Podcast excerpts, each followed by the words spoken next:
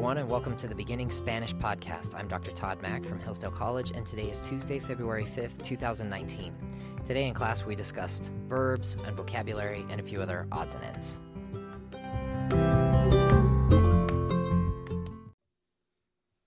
So, this semester has been kind of a rush uh, as we've uh, learned a bunch of new concepts over the last uh, few weeks. And today ended up being a little bit of a free day. Um, and so uh, we worked a lot on just kind of basic speaking skills uh, and have a few thoughts about uh, about that. So when you're a beginning Spanish speaker, there's really you should really have two main goals. The first one is uh, you have to just be able to memorize words. You have to memorize lots of words, um, and and that's uh, just work. Some people are really uh, uh, good at memorizing; they memorize things really quickly. Other people, it, it takes a long time.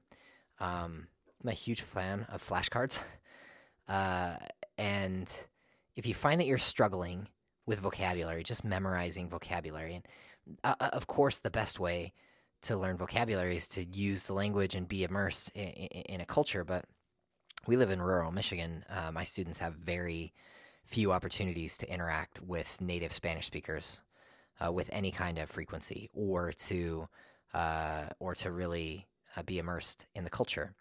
And so uh, we have a, a, few different things that that you can do. First of all, um, you're just going to have to make peace with the fact that you're going to have to memorize a lot of words. so uh, I make flashcards, and I think making flashcards is a really good idea. Uh, I know that there are, are, really cool apps. Quizlet is is certainly an interesting app, and uh, I think works well for a lot of people. Uh, I found that some students uh, tend to continue to do better when they uh, actually make their own flashcards. So this is how you do it.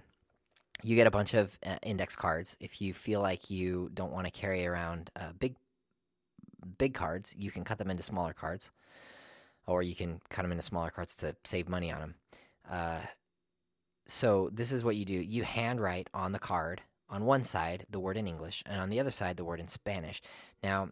Uh, it's a verb. You're probably going to put it in the infinitive, the non conjugated form of the verb. If it's a noun, you need to put the article. So I would put right on one side of a card, the table. And on the other side of the card, I would write la mesa not just mesa, because then I can't remember if it's feminine or masculine. Uh, and I know you might be thinking, well, that's easy. All the words that end in A are feminine, and all the words that end in in O are masculine. And I would say, not so fast. Uh, there are bunches of exceptions to that. There are lots of words that don't end in A or O. Uh, so always write the article down and memorize the article when you memorize the the word.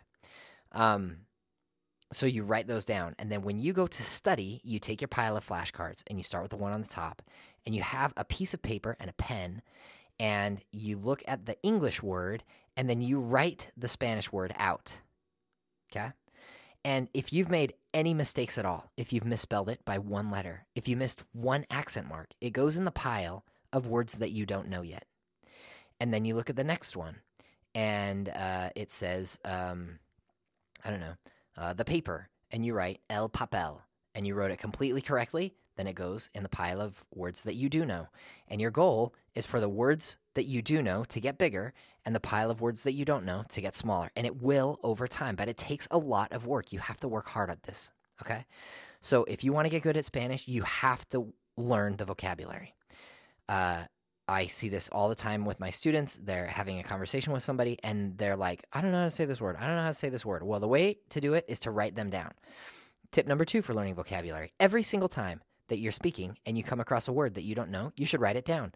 Uh, you should have a little notebook somewhere, a little uh, a little note file in your notes app on your phone or something, some place where you write stuff down.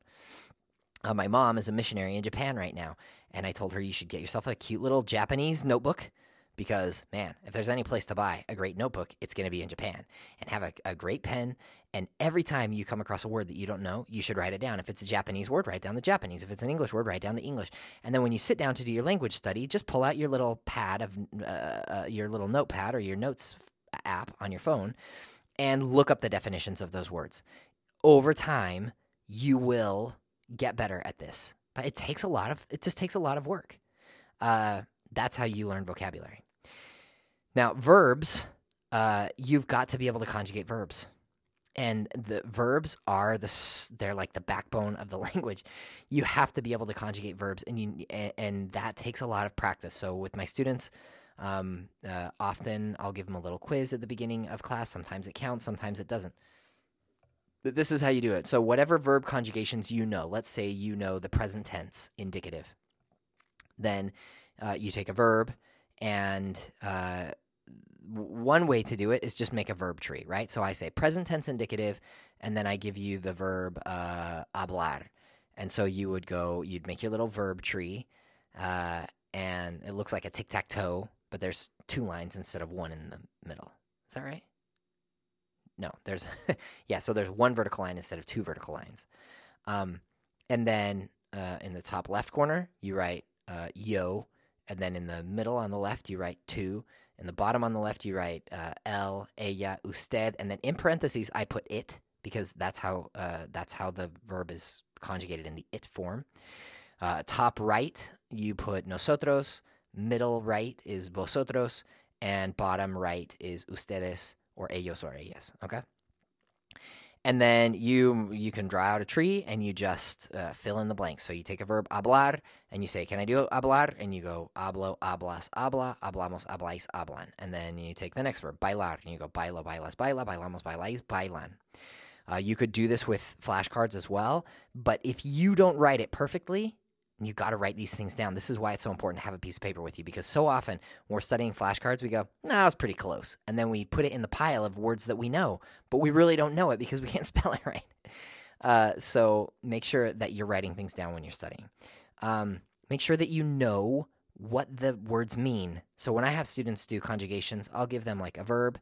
So I'll say comer yo in the present tense indicative, and then they have to write como, but then they also have to write in English I eat, so that they know that that's what that means.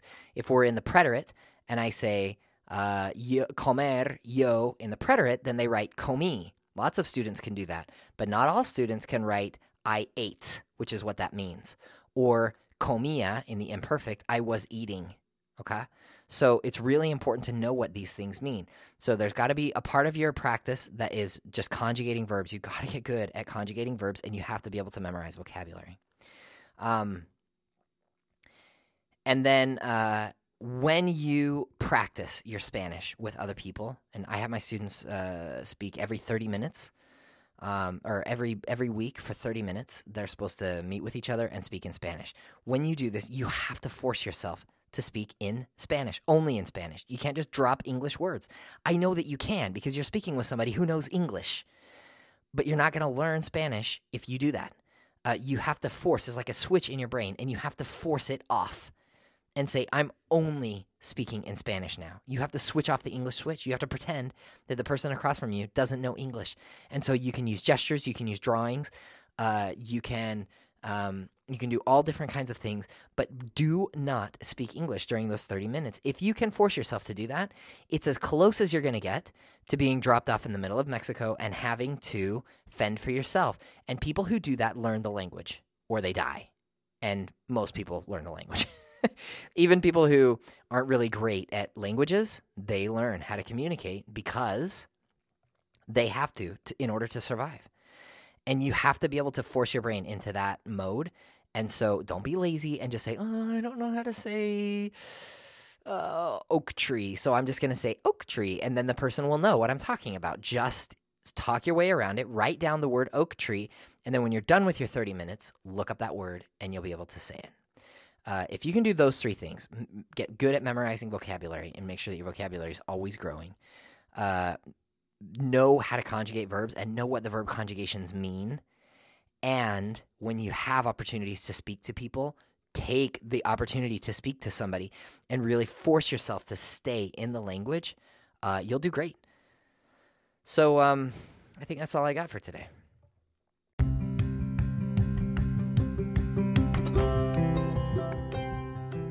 Thanks for listening. For show notes, including links to things I've discussed here, go to anchor.fm slash beginning Spanish. Don't forget to subscribe to the show in your podcast app of choice, and please recommend it to your friends.